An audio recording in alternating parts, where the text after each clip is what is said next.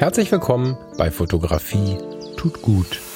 Das ist dein Blog und Podcast für mehr Achtsamkeit und positives Denken in der Welt der Fotografie. Und wenn du magst, gern auch für mehr Achtsamkeit und positives Denken durch die Fotografie. Ich bin der Falk und freue mich diebisch darauf, gemeinsam mit dir über den ein oder anderen Tellerrand zu blicken. Dieser Podcast ist eine Produktion der Fotologen. In den frühen Morgenstunden am Montag nehme ich die nächste Episode von Fotografie tut gut auf. Das habe ich zumindest in meinem letzten Monatsbrief von Januar versprochen. Jetzt ist es 10.53 Uhr und die frühen Morgenstunden sind, naja, also vielleicht aus Studentensicht noch so grad vorhanden, aber ansonsten ist es etwas später geworden. Warum? Der Nachbar reißt mal wieder die Wände ein. Somit hatte ich einen wunderschönen Morgenspaziergang mit den Hunden, ein bisschen ausgedehnter durchs Angertal. Das ist so ein Waldgebiet hier quasi hinterm Haus. Und ja, jetzt komme ich zu dir und freue mich mit einer warmen Tasse Kaffee hier wieder ein bisschen aufzuwärmen. Mein Thema heute ist Räume für die Seele und Alltagsfotografie. Wie das zusammenpasst und wie sich das miteinander verzahnt, das möchte ich dir heute mal erzählen. Inspiriert zu den Gedanken, die dann am Ende zu der Episode hier geführt haben, hat mich das Dezemberblatt der Psychologie heute, also das Titelblatt, das ziemlich gutes Fachmagazin. Wenn du Bock auf solche Themen hast, schau mal im gut sortierten Zeitschriftenhandel nach Psychologie heute. Das war die Ausgabe Räume der Seele. Geht's ähm, um ein bisschen was anderes, als ich das heute erzählen möchte, aber dieses Cover lag dieser Tage auf unserem neuen Bambustisch. An dem saß ich, das Magazin vor der Nase mit einem heißen Tee in der Hand und habe diese Titelschrift, dieses, dieses Räume der Seele in Verbindung mit dem Bambustisch ein bisschen wirken lassen. Dazu muss man sagen, dass wir bis dato tatsächlich keinen Tisch hatten. Also gar keinen Tisch. Wir leben, wenn du die Podcasts verfolgst, wirst du es vielleicht mitbekommen haben. Farina und ich leben hier in einem Einraum-Apartment und haben bislang in diesem Raum ohne Tisch gelebt. Das war so eine Herzensentscheidung. Wir haben so ein, ja, es ist eine moderne Version davon, aber es gibt diese asiatischen Niedrigtische, wo du dich mit dem Schneidersitz dran setzt, um dann zu essen. Das haben wir jetzt viele, viele Monate, muss inzwischen fast sagen Jahre, so betrieben und haben das auch sehr genossen und haben uns immer wieder damit beschäftigt, was ist denn unser Seelenraum? Das tun wir in Bezug auf uns, auf uns beide, jeder für sich, aber auch auf den Raum, in dem wir wohnen. Es ist ja heute nicht unbedingt üblich, dass man in einem Einraum, Raum, also in einer Wohnung mit einem Raum wohnt. Und ähm, das ist ein Resultat aus der Frage, was wir beide denn wollen. Weg von den Üblichkeiten, weg von dem, was man vielleicht glaubt zu wollen. Also ich hatte auch schon über 100 Quadratmeter mit Dachterrasse vor vielen Jahren. Da wusste ich gar nicht, was ich mir den ganzen Raum anstellen soll. Was, was, was soll ich mit einem vierten Zimmer? Oder mit einem dritten? Genau genommen weiß ich persönlich nicht mal mehr, was man mit einem zweiten soll. Das ähm, ist aber jedem selbst überlassen und ich möchte auch überhaupt nicht ausschließen, dass wir nochmal irgendwann zwei oder drei Zimmer bewohnen. Hier, jetzt und heute ist das aber unser Seelenraum. Was ich damit nicht sagen möchte, ist, dass du jetzt dir überlegen sollst, ob du in einem Einraum-Apartment wohnen sollst, sondern ich möchte vielmehr sagen, dass dieses Folgen des wirklich eigenen Wunsches sehr, sehr wichtig ist.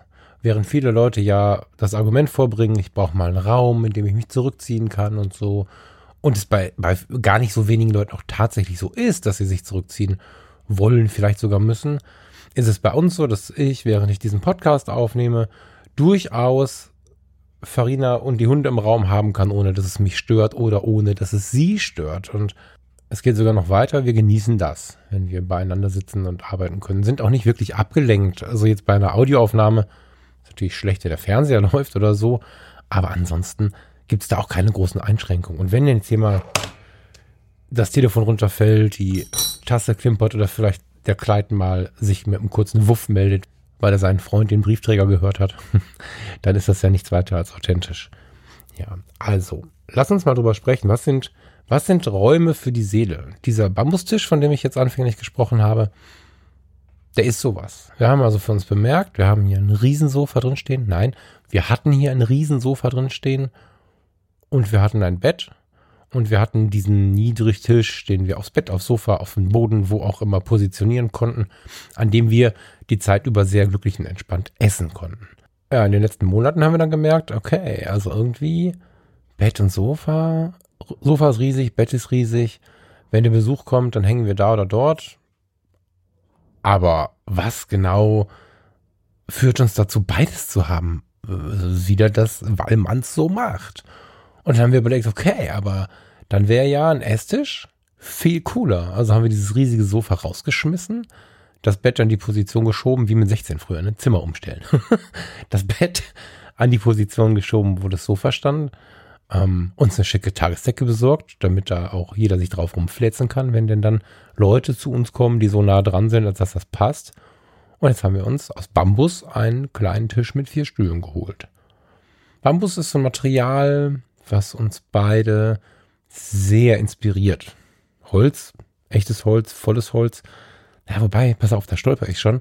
Bambus ist gar kein Holz. Es heißt ja oft sogar aus Bambusholz, wenn man sich so Artikelbeschreibungen durchliest. Bambus ist ja eigentlich ein Strauch. Und das macht es einfach so spannend. Bambus ist ja so unfassbar schnell wachsend, dass du ja fast wie bei der Tetrapack-Werbung von nachwachsenden Rohstoffen sprechen kannst. Also so ein Bambustisch, der ist quasi in wenigen Monaten nachgewachsen, wenn du ihn gefällt hast. Also es ist nicht den Tisch gefällt, sondern die Pflanzen dafür. Und das macht dieses Material so unglaublich spannend. Es ist sehr, sehr leicht. Es ist nicht so teuer. Es ist unglaublich widerstandsfähig. Und ich finde, es hat einen exotischen Reiz. Also viel Bambus heißt für mich auch immer so ein bisschen das Gefühl von Urlaub. Erinnert mich an viele Regionen, in denen ich schon war. Auch hier vielleicht gar keine direkte Werbung, dass du dir jetzt einen Bambustisch kaufst. Aber ich mache jetzt Werbung dafür, dass du dir Gedanken machst, welche Materialien wirken auf mich. Ja, also der eine hat es tatsächlich mit Bambus, der nächste mag die unbehandelte Fichte als Weichholz und der, und der, der, der wieder nächste schaut nach Eiche. Rustikal im Dunklen oder vielleicht sogar die hellen Versionen. Und ein anderer mischt ganz gern. Ich würde jetzt auch nicht alles nur aus Bambus haben wollen. Da darf gerne ein bisschen Buche dazu. Aber wie gesagt, das ist völlig individuell. Schlau ist nur zu überlegen, was ist denn meins? Und vielleicht nicht einfach nur mit dem Musterholzstück in der Hand zu überlegen, oh, das finde ich schön, sondern wirklich zu überlegen, was macht es mit mir? Gibt es da irgendwie den hellen oder den dunklen Farbton? Gibt es vielleicht auch die Message dabei? Also bei uns ist es sicherlich dazu auch die Message, die Bambus so in sich trägt, ne? die Nachhaltigkeit und auch so die Geschichte aus den fernen Ländern. Und dann ist man in seiner Einrichtung doch viel mehr bei sich, als man es vielleicht bisher war. Sind wir mit unserer Einrichtung viel mehr bei uns, als es das vielleicht bisher war. Wandgestaltung. Welche Farben passen denn zu mir und zu den Hölzern oder den Materialien, die ich vielleicht schon rausgefunden habe? Wir kombinieren diese ganzen Hölzer im Moment gerade mit einer großen Liebe für Bambus gerne mit weißen Möbeln. Heißt also, Hast ein hölzernes Möbelstück, legst du oben eine weiße Platte drauf. Hast ein weißes Möbelstück, legst du oben eine Bambusplatte drauf. Macht unglaublich viel mit dem Raum. Und das ist dann eher rein weiß, so ein strahlendes Weiß. An den Wänden stehe ich unglaublich auf so ein leicht abgegrautes Weiß. Das ist so das, was du in den Fotografie- und Kunstausstellungen an den Wänden findest. Die leuchten seltenst. Wenn du genau hinschaust, ist das ein ganz leicht grau abgetöntes Weiß. Ich hätte jetzt einen riesen Bock, mit dir einen großen Ausflug in die Farbpsychologie zu machen. Das finde ich super spannend. Aber ich glaube und fürchte, das ist nicht der richtige Podcast. Wenn du dich dafür interessierst, dann google es einfach mal. Das Wort Farbpsychologie ist tatsächlich gar nicht so selten, wird oft angewendet und tatsächlich gerade noch ein Witz drüber gemacht. Bei Schöner Wohnen und Co. kannst du ganz gut was darüber lernen. Bei solchen Themen empfehle ich allerdings immer mehr als einen Artikel zu lesen, weil es dann doch noch ziemlich viele ja, Denkweisen der alten Schule gibt. Das ist ein bisschen wie der Körpersprache. Wer die Arme verschränkt, ist lange nicht mehr der, der Ablehnung oder Distanz möchte. Eine Zeit lang gab es so fünf Grundsätze, die tatsächlich bis in die Chefetagen gelebt worden sind und der Praktikant der im Bewerbungsgespräch die Hände verschränkt hat, war raus. Insofern, wenn du da sowas nachliest, dann lies äh, ein, zwei, drei Artikel darüber und dann wird das Ganze schlüssig und auch super spannend. Farbpsychologie ist auch sehr individuell. Ne? Wenn ich jetzt erzähle, ah, ich finde Grau total cool und jetzt gerade ist auch schon wieder so ein Januarmorgen, ja, fast Mittag haben wir immer noch, ist der Nebel nicht verzogen, wenn ich so rausschaue. Super spannend, genau meine Sache. Es gibt Menschen, die werden dabei traurig. Deswegen sicherlich immer auch ganz individuell betrachten. Lies also keine Fachinformation, ohne dein eigenes Ich auch noch mit ins in diese Waagschale zu werfen. Ja, Hauptaussage ist, schaffe dir deinen Raum der Seele. Ein Raum, der zur eigenen Seele passt, der hilft unglaublich bei der Inspiration, in der Kreativität, aber auch in so einem positiven Blick nach vorne oder wenn du etwas planen möchtest oder wenn du über Dinge nachdenken möchtest, dann ist es was ganz anderes, wenn du an den Tisch gehst, den Mann mal angeschafft hat, weil es ein Tisch ist und dir den Kaffee machst, der aus der Kaffeemaschine kommt, weil Stiftung Warentest gesagt hat, das ist deine Kaffeemaschine. Und dann setzt du dich dahin und guckst auf die Wände, die die Farbe haben, die die Farbe ist, weil man gerade diese Farbe nutzt. So. Also, lange Rede, kurzer Sinn. Versuch dir deinen Raum zu schaffen und du wirst sehen, du erlebst eine ganz, ganz, ganz andere Form von Motivation. Wenn du das nicht kannst, ich meine, es ist ja nur normal, wenn man in einer Partnerschaft lebt, wo der Partner die Idee halt kacke findet. wenn, wenn die Idee des Partners nicht die deine ist. Ich habe das große Glück hier, dass wir da relativ gleich geschaltet sind. Aber es ist ja auch völlig legitim, dass dein Gegenüber sagt, das will ich nicht. Und dann, vielleicht hast du einen Raum. Vielleicht hast du einen Raum, wo du das für dich erschaffen kannst. Vielleicht hast du eine Ecke, in der du das erschaffen kannst. Vielleicht hast du einfach nur einen Schreibtisch oder, oder einen zweiten Tisch irgendwo in deiner Wohnung. Die meisten Leute haben ja mehr Wohnungen als wir. wo du ein bisschen deine kleine Welt umsetzen kannst. Wenn du wirklich dich dort wiedergefunden hast, dann ist die Wahrscheinlichkeit auch sehr hoch, dass du, egal wie du tickst, auch so ein Mini-Deko, äh, so eine Mini-Deko-Liebe für dich entdeckst. Ja, das muss gar nicht mega shishi sein, aber seit Jahrzehnten steht in der Wohnung meiner alten Frau Mutter eine Vase aus Ayer, Messing, Bronze, ich weiß gar nicht. Vor Jahrzehnten, wenn nicht sogar Anfang des letzten Jahrhunderts, ist sie ähm, graviert und bemalt worden. Davon ist viel wieder abgebröckelt. Sie hatte wirklich, wirklich Charme. Und ich habe immer gedacht, das olle Ding, warum schmeißt sie das nicht weg? Ja, wo steht's jetzt? Auf meinem Bambustisch mit einer entsprechenden Blume drin. ja, was ich sagen will, sieh zu, dass du einen Raum findest oder dir einen Raum schaffen kannst, in dem du dich wohlfühlst. Und wenn du das nicht kannst und wenn du auch keinen eigenen Raum findest und wenn du auch keinen Tisch nach deinen Wünschen konzipieren kannst, das hilft manchmal, dem Schreibtisch eine Platte aufzulegen, wo ein anderes Holz drauf ist. Aber wenn all das nicht möglich ist, bloß kein Druck, bloß kein Stress, geh halt raus. Und damit meine ich nicht raus in die Welt, weil jetzt haben wir Januar, es ist ein bisschen kalt. Such dir ein Café oder eine Bar, in der du dich wirklich wohlfühlst. In der du deine Bücher mitnehmen kannst. In der die Bohrmaschine dir nicht die Aufnahme unterbricht. ja, Sekunde.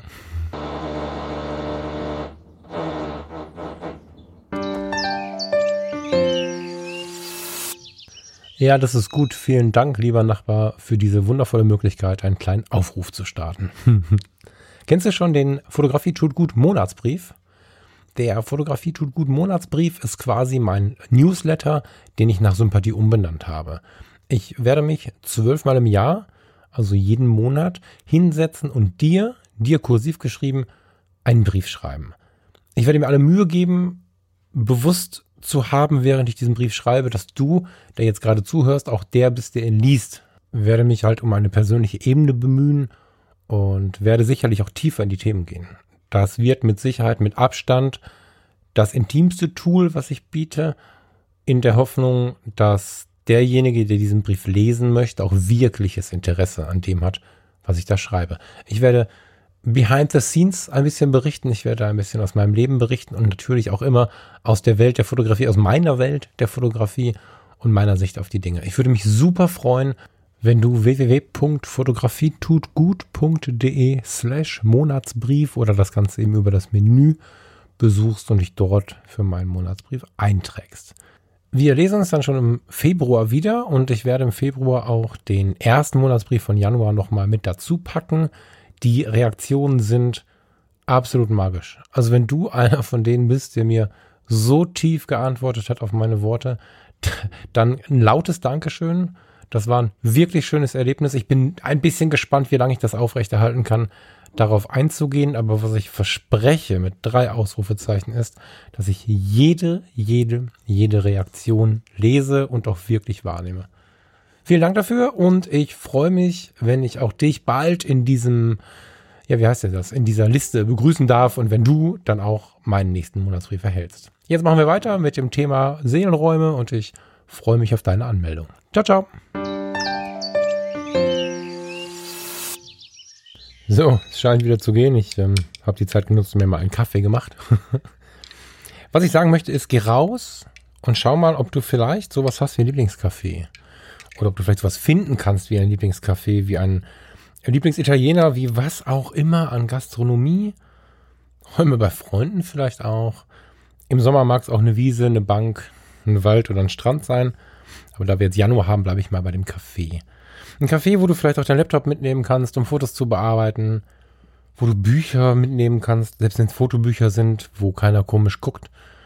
Wenn du deinen Kram halt mitbringst und ausbreitest. Es ist ja in vielen, vielen Orten inzwischen wirklich eine ganz normale Geschichte und das liegt sicherlich nicht zuletzt daran, dass es auf viele Menschen inspirierend wirkt. Ich habe vor vielen Jahren schon ein Buch gelesen, das heißt Schreiben in Cafés. Da geht es um Autoren, die ihre Bücher komplett in Cafés schreiben.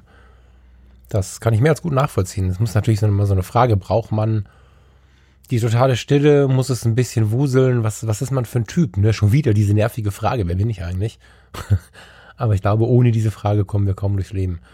Ich ähm, habe da mehrere Orte, die mich inspirieren. Und wenn du in der Nähe wohnst, kannst du den einen oder anderen davon vielleicht mal ausprobieren. Wenn nicht, such dir halt das Pendant.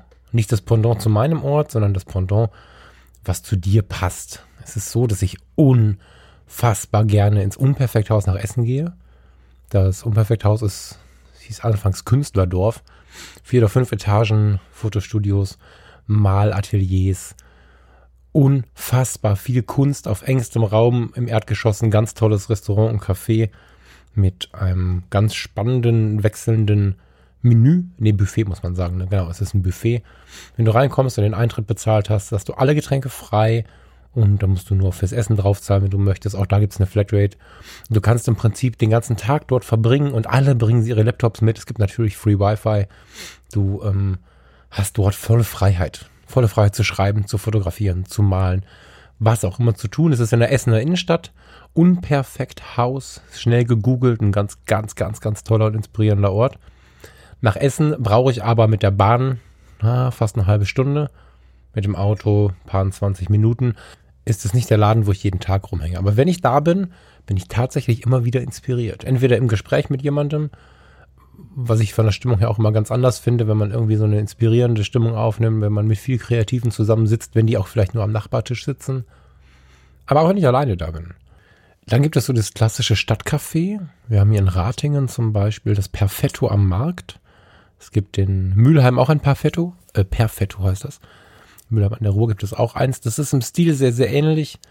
Italienisch gehalten, was die Ausrüstung, die Ausstattung angeht. Auch sehr, sehr liebevoll, wie ich finde gestaltet mit, mit alten oder auf alt gemachten Hölzern. Ganz klassischen Cafés. Super spannend. Das ist auch so ein Ort. Also da zum Beispiel habe ich damals das authentische Porträt entdeckt. Das ist ein Buch, wo wir bei Die Fotologen, also in dem anderen Podcast, in einem meiner anderen Podcasts, nachher auch eine ganze Episode zu aufgenommen haben. Ich habe ähm, im Café gesessen und habe dieses Buch durchgeblättert. Ich wollte halt mal kurz reinschauen. Und am Ende war es vier Milchkaffee später oder so. Und da habe ich mich wirklich drin verloren. Ich habe im Perfetto gesessen mit dem Thomas damals, ganz in der Anfangszeit der Fotologen und habe unsere, unsere weiteren Pläne skizziert. Wir haben zusammen in Heidelberg, um mal ein bisschen in den Süden zu gehen, im Hemingways, wer das vielleicht kennt, total inspirierender, ganz wilder Laden irgendwie, haben wir abends zusammengesessen mit einem Bier und darüber diskutiert, was wir für Möglichkeiten haben, wenn wir das Ding mit den Fotologen versuchen. Und haben da am Tisch entschieden, okay, wir machen das und haben uns die Hand drauf gegeben und haben uns geschworen, wenn nach einem Jahr zumindest eine Schulklasse zuhört, dann machen wir auch weiter. Heute ist da ein bisschen mehr draus geworden. Und genau das ist aber das, was es, was es wirklich ausmacht. Solche Orte, wenn du sie gefunden hast, solche Orte, wenn ich sie gefunden habe, machen was mit mir. Meine Entscheidungen verändern sich, wenn ich mit offenen Augen durchs Leben gehe und, und wirklich ganz bewusst lebe und erlebe, wo ich bin, wenn ich Entscheidungen treffe, wenn ich an kreativen Prozessen arbeite. Und es geht jetzt hier nicht um die große Karriereförderung. Wenn du neben deinem Job Bock hast, mal ein anderes Fotogenre auszuprobieren, auch dann ist sowas total wichtig.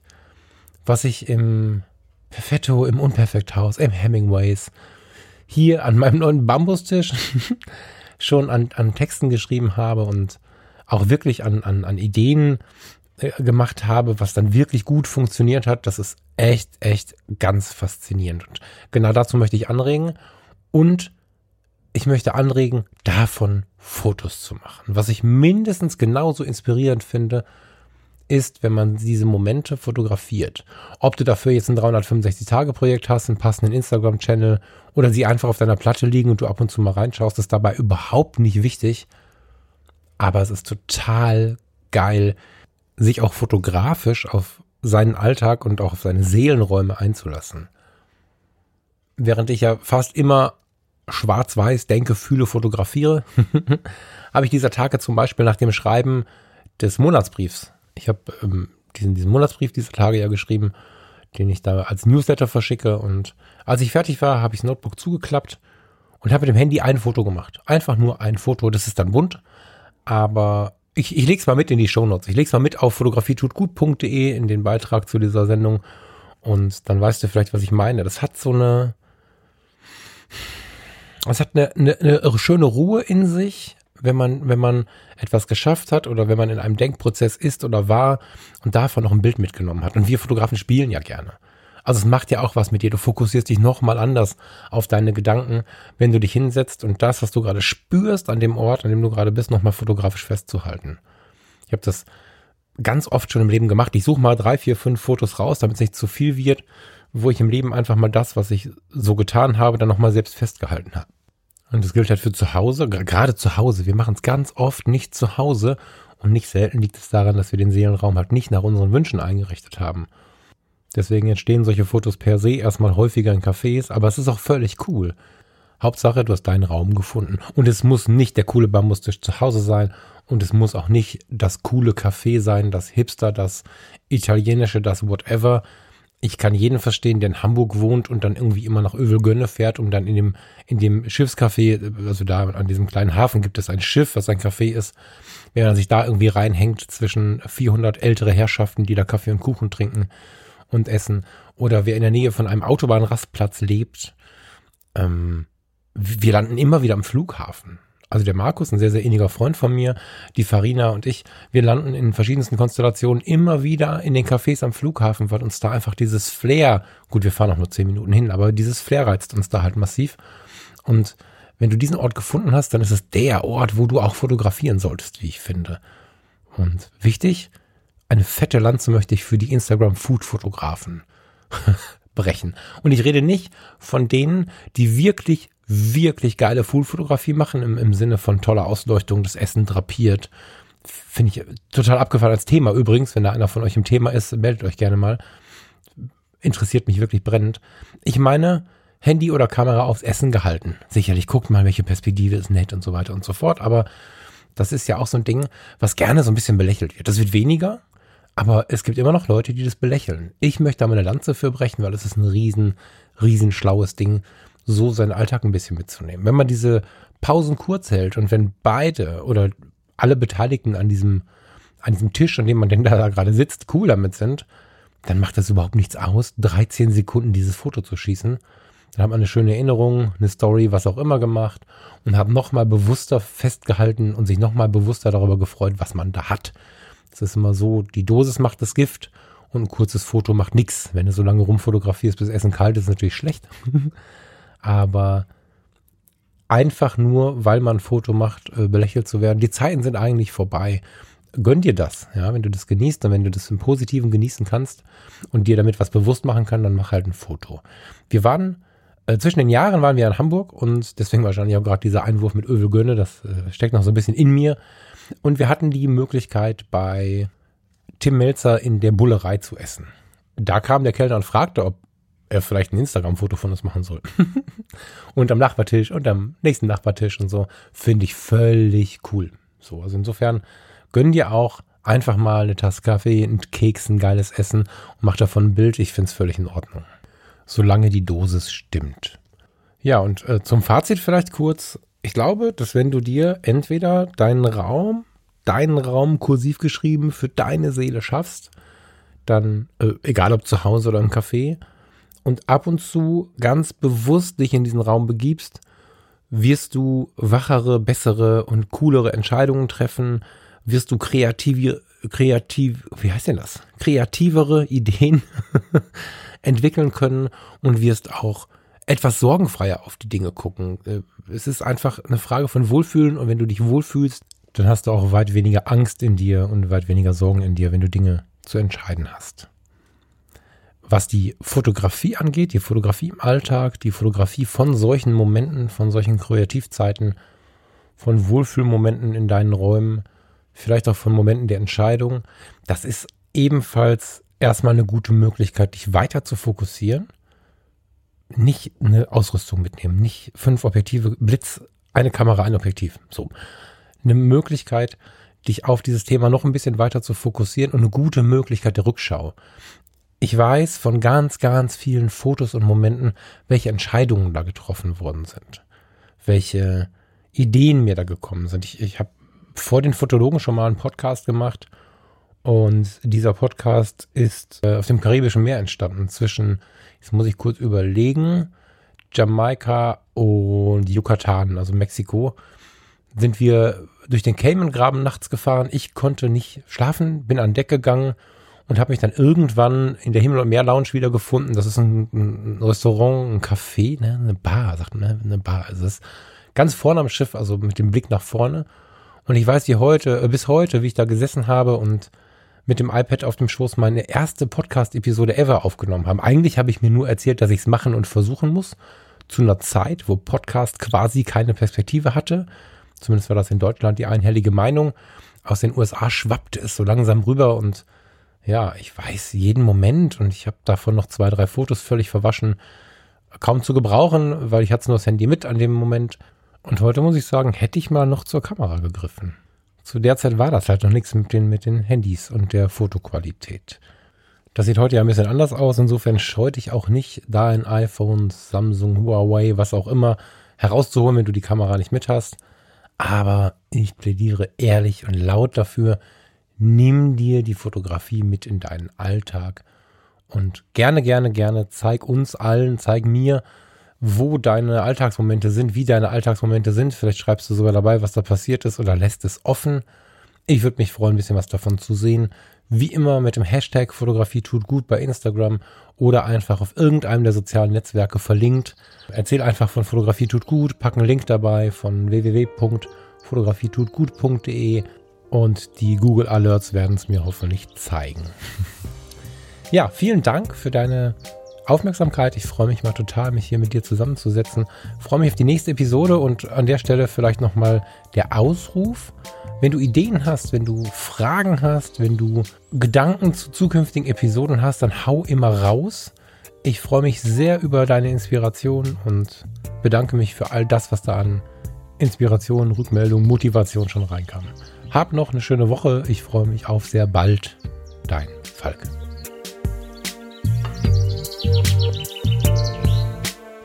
Da guck, fast hätte ich vergessen. Ich habe noch einen kleinen Veranstaltungshinweis.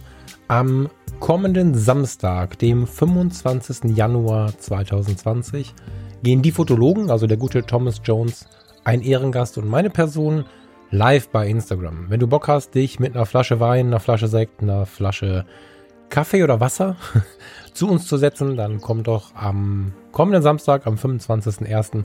um 20.15 Uhr auf den Kanal von Die Fotologen bei Instagram und beteilige dich gerne an unserem Gespräch. Ich würde mich total freuen, wenn wir uns auch an dieser Stelle sehen würden. So, jetzt kurz den Monatsbrief abonnieren und dann wünsche ich dir eine schöne Woche. Mach es gut. Ciao, ciao.